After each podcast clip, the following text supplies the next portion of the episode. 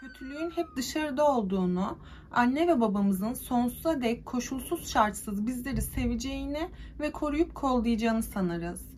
Ama bu videoda bir kez daha göreceğiz ki bazen kötülük hiç ummadığımız insanlardan en beklemediğimiz anlarda gelebilir. Ben Merve Albayrak. Bir kez daha kanalıma hoş geldiniz. Bugün sizlerle uzun zamandır benden çokça istemiş olduğunuz bir olaya yer vermek istiyorum. Beni bu olayla alakalı TikTok videosunun altına defalarca kez etiketlediniz ve bu olayı araştırmamı istediniz. O yüzden ben de elimden geldiğince araştırmak istedim aslında ama ne yazık ki bu olayla ilgili çok da fazla kaynak yoktu. Hatta bu videoda bahsedeceğimiz küçük kızın yani Jessica'nın ne bir görüntüsü var ne onunla alakalı herhangi bir veri var. Yani hani net bir soyadı bile yoktu diyebilirim. O yüzden elde edebildiğim bilgiler doğrultusunda sizlere bir video hazırlamak istedim. Ama eğer sizlerin bu videoya eklemek istediğiniz, düzeltmek istediğiniz şeyler varsa yorumlar kısmında bizlerle paylaşabilirsiniz. Ayrıca bu şekilde araştırmamı istediğiniz davaları da Instagram DM yoluyla bana iletebilirsiniz. O zaman daha fazla uzatmadan başlayalım istiyorum. Bugün sizlerle birlikte 2005'in Mart ayında Almanya Hamburg'da ortaya çıkan tüyler ürpertici, akıl almaz detaylarla dolu bir olay hakkında konuşacağız. Ama öncesinde bu olayın baş kahramanlarından biri olan Marlies S hakkında konuşmak istiyorum. Marlies tüm bu olaylar ortaya çıktığında henüz sadece 35 yaşındaydı. Kendisi dünyaya geldiğinde babasını tanımıyordu. Yani hayatında bir baba figürü yoktu. Annesi ise alkolik bir hayat kadınıydı ve geçimini bu şekilde sağlamaktaydı. Daha da kötüsü şuydu ki kızını da sürekli bu olay için hazırlıyordu ve Marlies henüz sadece 9 yaşındayken kendi öz annesi tarafından erkeklere pazarlanmaya başlamıştı. Yani 9 yaşındaki bir çocuğun başına gelebilecek en kötü şeyi yaşıyordu. Bir süre boyunca annesinin de zoruyla bunu yapmak zorunda kaldı. Fakat 13 yaşında kendi teyzesi ona sahip çıktı, ona evini açtı ve Marlies teyzesiyle birlikte yaşamaya başladı. Yaklaşık 4 yıl kadar teyzesinin yanında yaşamıştı ve teyzesine karşı annesine duyduğundan daha derin bir yakınlık duymaktaydı. Fakat bir şekilde kendi hayatına devam etmesi gerektiğinde farkındaydı.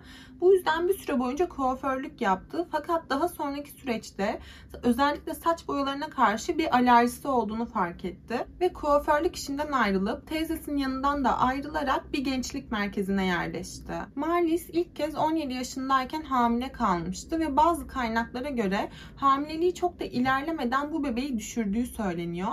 Bazı kaynaklara göre ise bu bebeğin dünyaya geldiği fakat daha sonrasında hayatını kaybettiği iddia ediliyor. Zaten daha sonrasında Marlis 21 yaşına geldiğinde ilk oğlunu dünyaya getirdi ve 1992 senesinde ise ikinci oğlunu dünyaya getirdi ve bu çocukların babasıyla bir evlilik gerçekleştirdi. İkinci oğlunun doğumundan yaklaşık 2 sene kadar sonrasında ise bir kız çocuğu dünyaya getirmişti. Yani aslına baktığınız zaman 3 çocuklu normal bir aileymiş gibi görünüyorlardı. Fakat Marlis ve eşi arasında çözülemez bazı olaylar yaşanmaktaydı. Sık sık tartışıyorlardı, evlerinden sürekli sesler yükseliyordu ve bu yüzden de şiddetli geçimsizlikten dolayı boşandılar ve çocukların velayeti babalarına verildi. Bu süre zarfı içerisinde genç kadın terzilik yapmaya başladı. Fakat kendisi de aynı annesindeki kötü davranışları hayata geçiriyordu. Yani sık sık kafası güzel bir haldeydi. Evet terzilik yapmaktaydı ama iş yerine doğru düzgün gidip gelmiyordu veya sürekli rapor alıyordu veya çeşitli bahanelerle bu iş yerine gidip gelmiyordu. Yani ciddi bir disiplinsizlik söz konusuydu. Hal böyle olunca iş yeri sahibi daha fazla onu barındırmak istemedi ve iş yerinden gönderdi. Yani genç kadın bir kez daha işsiz kalmıştı ve halen daha gençlik merkezinde yaşamaktaydı. Merle ise terzilik yaptığı bu dükkanda daha öncesinde Burkart adında bir adamla tanışmıştı. Burkart ondan yaklaşık 14-15 yaş kadar büyüktü ve boyacılık yaparak geçimini sağlamaktaydı ve çevresindeki insanlar tarafından da biraz geçimsiz bir adam olduğu biliniyordu. Ama tanıştıkları ilk andan itibaren çiftin arasında güçlü bir etkileşim söz konusu olmaya başladı. Yani gerçekten birbirlerini anlıyorlarmış gibi görünüyordu. Birbirlerinin dilinden konuşabiliyorlarmış gibi görünüyordu. Ve bu yüzden de çok geçmeden birlikte yaşamaya başladılar. Hatta bu birliktelikten bir kız çocukları bile dünyaya gelmişti. Ağustos 1997 senesinde çiftin ilk ve tek çocukları olan Jessica dünyaya geldi. İlk başlarda her şey normal görünüyordu. Yani Jessica kendisini seven, kendisiyle ilgilenen bir anne babanın evine doğmuş gibiydi. Bir süre boyunca her şey oldukça normal, oldukça olan seyrinde ilerlemeye devam etti. Fakat Jessica 3 yaşına geldiğinde aile başka bir eve taşındı ve bu taşınmayla birlikte küçük kız için kabus başlamış bulundu. Çünkü aile daha önceki evlerinde kendilerini o civarda, o muhitte tanıyan insanlar olduğu için ve o muhitteki insanlar da bu ailenin bir kızı olduğunu bildikleri için aile bu küçük çocuğa ister istemez düzgün davranmak zorunda kalıyordu. Fakat başka bir eve taşındıkları zaman artık bu muhitteki kimsenin kendilerini tanımadığını düşündüler. Yani eğer dilerlerse Jessica'yı hiç insan içine çıkartmazlardı ve çevredeki kimse bu çiftin bir çocuğu olduğunu dahi bilmezdi. O yüzden yeni bir eve taşınmayı kendilerine bir fırsat olarak gördüler ve bu eve taşındıkları ilk günden itibaren Jessica'yı evin arka odasına kapattılar. Hatta onu sadece cezalandırmak için veya ona kötü davranmak için evin arka odasına kapatmamışlardı. Gerçekten küçük kıza karşı düşmancıl hareketleri vardı. Onun yaşam standartlarını, hayat kalitesini düşürebilmek için ellerinden geleni yapıyorlardı. Jessica'yı kapattıkları oda sırf daha az güneş alsın diye odanın camlarına tahtalar çakmışlardı. Hatta camlara film geçirmişlerdi. Böylelikle Jessica sabah akşam o odanın içerisinde karanlığı yaşıyordu. Hatta küçük kız ileride büyüdüğünde, aklı ermeye başladığında odanın ışıklarını açamasın diye elektrik düğmeleri babası tarafından dışarıya çıkartılmıştı. Böylelikle Jessica ışıkları açmak isterse ve düğmeye basarsa ona elektrik çarpacaktı ve küçük kız belki de hayatını kaybedecekti. Fakat anne ve babası tarafından tam da böyle bir muameleye maruz kalmaktaydı. Jessica'nın anne ve babası bazen bu odaya günlerce girmezlerdi. Haliyle aile günlerce Jessica'yı ziyaret etmedikleri zamanlarda küçük kız bu odada kendi kendisine bir yaşam mücadelesi vermekteydi. Yani ona hayatta kalmasına yetecek kadar bile yemek vermiyorlardı ve bu yüzden de onun bağırsakları düğümlenmeye başlamıştı. Jessica bu dönemde hayatta kalabilmek için ve açlığını birazcık olsun bastırabilmek için farklı yöntemler geliştirmeye başladı. İçinde bulunduğu odanın duvarlarını tırnaklarıyla kazıyordu ve duvardan dökülen sıvaları yiyordu. Hatta odanın içerisindeki halının ipliklerinden yiyordu ve daha da kötüsü bazen çok acıktığı zamanlarda kendi saçlarını kopartıp kendi saçlarını yiyordu. Yani sırf açlığını birazcık bastırabilmek için, hayatta kalabilmek için işte böylesine bir mücadele vermekteydi. Jessica'nın bulunduğu odada bir tuvalet veya lazımlık bile yoktu. Anne babası tahmin edeceğiniz üzere onu tuvalet ihtiyacını giderebilmesi için bile dışarıya çıkartmıyordu. Sadece onun altına bir bez bağlamışlardı ve küçük kız evet bu beze pisliyordu fakat bu bez başka biri tarafından değiştirilmiyordu.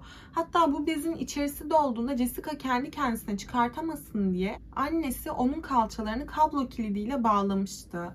Yani Jessica altını pisletse dahi ve belki de bu pislik artık onun canını yakmaya başlasa dahi ne yazık ki bu bezi çıkartamıyordu ve sürekli olarak idrar yolu enfeksiyonlarından ötürü hastalanıyordu. İddialara göre Jessica'nın babası Burkhardt bu küçük kızı bu odaya kapattığı günden itibaren onu hiç görmemişti. Bu odayı hiç ziyaret etmemişti. Ve bu yüzden de küçük kızın bu odanın içerisinde nasıl bir durumda, nasıl bir şartta yaşadığını bilmiyordu. Bu odayı ara sıra haftada bir kere falan ziyaret eden tek kişi Jessica'nın annesiydi. Ve o da genelde dışarıda kocasıyla veya başka biriyle bir sorun yaşadığı zamanlarda sırf tüm hırsını bu küçük çocuğun üzerinde atabilmek için bu odayı ziyaret ediyordu. Yani Jessica annesinin stres topuymuş gibiydi. Ancak 1 Mart 2005 tarihinde saat sabah 7 sularında hastaneye bir telefon gelmişti. Aramayı yapan kişi Jessica'nın annesiydi ve kızının bir havale geçirdiğini ve bu yüzden de olay yerine sağlık ekipleri istediğini söylemişti. Sağlık ekipleri annenin tarif ettiği adrese gittiklerinde o korkunç manzarayla karşılaştılar. Jessica'nın odasına girdiklerinde odanın içerisinde gerçekten çok kötü bir koku vardı. Oda son derece bakımsızdı. Duvarlardaki sıvalar dökülmüştü ve küçük çocuğun vücudundan çıkan pislikler halen daha odanın içerisinde bulunmaktaydı. Sağlık ekipleri Jessica'yı gördüklerinde çok geçirmiş bir haldeydiler. Çünkü Jessica'nın annesi kızının 7 yaşında olduğunu iddia ediyordu. Fakat odada buldukları kız sadece 9,5 kiloydu. Yani 7 yaşındaki bir çocuk nasıl 9,5 kilo olabilirdi? Dahası vücudunda birçok darp izi vardı. Saçlarının büyük bir kısmı yolunmuş bir haldeydi. Ve küçük kızın gerçekten de çok kötü bir muameleye maruz kaldığı belliydi. Sağlık ekipleri olay yerine geldiğinde zaten Jessica'nın vücudu çoktan sertleşmişti. Yani belli ki hayatını daha önceden kaybetmişti ve ailesi yeni haber veriyordu. Bu bile yani Jessica'nın hayatını kaybettiğinin bu kadar geç fark edilmiş olması bile aile tarafından ciddi şekilde ihmal edildiğini gösteriyordu. İşte bu yüzdendir ki 1 Mart 2005 tarihinde Jessica henüz sadece 7 yaşındayken ailesiyle birlikte yaşadığı evde hayatını kaybettikten sonra vücudu sağlık ekipleri tarafından teslim alındı. Anne ve babası ise olay yerinde tutuklandı ve gözaltına alındı. Daha sonrasında Jessica'nın vücudunda bir takım incelemeler yapılmıştı ve bu otopsi sonucunda Jessica'nın midesinden çıkanlar yetkilileri dahi şok etti. Küçük kızın midesinden doğru düzgün bir yemek bile çıkmamıştı. Sadece ama sadece duvar sıvaları, bir avuç saç ve biraz da halı ipliği çıkmıştı ve Jessica günlerdir belki de haftalardır doğru düzgün yemek yemeyi bırakın sıvı bile tüketemediği için bağırsakları tamamen düğümlenmiş bir haldeydi. Zaten daha sonrasında annesinin vermiş olduğu ifadeler Jessica'nın hayatını nasıl kaybettiğini de gösteriyordu. Annesinin iddialarına göre kendisi o gece kızına biraz lapa vermek istemişti ve onun ağzına sadece bir tatlı kaşığı kadar lapa koyduktan sonra Jessica birdenbire kusmaya başladı. Çünkü o kadar uzun zamandır midesine doğru düzgün bir yemek girmiyordu ki bağırsakları tamamen iş görmez bir haldeydi. Ve bu yüzden de bu lapayı bile hazmedemeyip kusmaya başlamıştı. O kusmaya başladıktan sonra annesi onu darp etmeye başladı. Yani bu duruma karşı oldukça sinirlenmişti. Ama bilmediği bir şey vardı ki o esnada Jessica bir şok geçirmekteydi. Yani anlayacağınız Jessica'nın 9,5 kiloluk küçük vücudu bir kaşık lapayı bile hazmedemeyecek bir haldeydi. Annesine kendi kızına bunu neden yaptığı sorulduğunda ise yani onu neden bu kadar ihmal ettiği, neden bu kadar bakımsız bıraktığı sorulduğunda ise maalesef çok garip bir ifadede bulunmuştu. İddialarına göre daha öncesinde kendisi kızına birkaç kez yemek vermeye çalışmıştı. Fakat Jessica her seferinde bu yemeği reddetmişti ve kusarak tepki göstermişti. Marlis de bu yüzden daha fazla Jessica'yı beslemek istemedi ve onu akıllanması için evinin arka odasına kapattı. Jessica'nın babası Burkhardt aynı şekilde sorgulandığında ise o da Jessica hakkında şunları söylemişti. Adamın iddialarına göre Jessica kendisinden korkuyordu. Çünkü Burkhardt'ın siroz hastalığı vardı. Ve Jessica kendisinden korktuğu için ve onu gördüğü zamanlarda ağladığı için, ortalığı karıştırdığı için onu evin arka odasına kapatmışlardı. Ve Burkhardt bu odada bu küçük kızın böylesine bir muamele gördüğünü bilmediğini iddia etti. Sözde Jessica o odaya girdiği ilk günden itibaren babası onu hiç ziyaret etmemişti, hiç merak etmemişti ve küçük kızın tüm bakımıyla annesi ilgileniyordu. Ama bu çiftle alakalı şöylesine garip bir detaya da değinmek istiyorum ki bu çiftin uzun yıllardır beslemekte olduğu evcil bir kedileri vardı ve yetkililerin söylediğine göre bu kedi oldukça iyi bakılmıştı. Hatta yetkililer eve ilk girdiklerinde bile kedinin mama kabı ve su kabı doluydu. Yani kendi kedilerine çocuklarına baktıklarından daha iyi bir şekilde bakmışlardı. Daha iyi şartlarda bakmışlardı. Kendi çocuklarını aç bırakırken, susuz bırakırken evin kedisi bile daha iyi şartlarda yetiştirilmişti. Daha iyi şartlarda büyütülmüştü.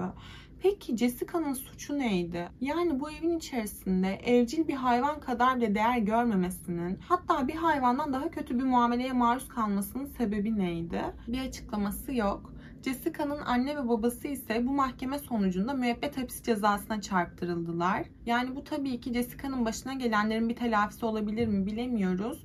Ama en azından bir daha sosyal hayatın içerisine karışamayacak olmaları bile bizim için bir teselli diyelim. Yani Almanya'nın Hamburg kentinde ve günümüze bu kadar yakın bir zaman dilimi içerisinde Jessica'nın neden böyle bir muameleye maruz kaldığı ve kendi öz anne babası tarafından neden bu davranışlara maruz kaldığını ne yazık ki tam olarak bilemiyoruz. Zaten bilmemizin bir imkanı yok. Ama akıl bile yürütebilecek bir halde değiliz. Yani bu durumun gerçekten hiçbir açıklaması yok. Benim ulaşabildiğim kaynaklar doğrultusunda sizlere verebileceğim bilgiler bu kadardı arkadaşlar. Videonun başında da söylediğim üzere eklemek veya düzeltmek istediğiniz her şeyi yorumlar kısmında bizlerle paylaşabilirsiniz. Bugünlük benden bu kadardı. Bir sonraki videoda görüşmek üzere. Kendinize iyi bakın. Hoşçakalın.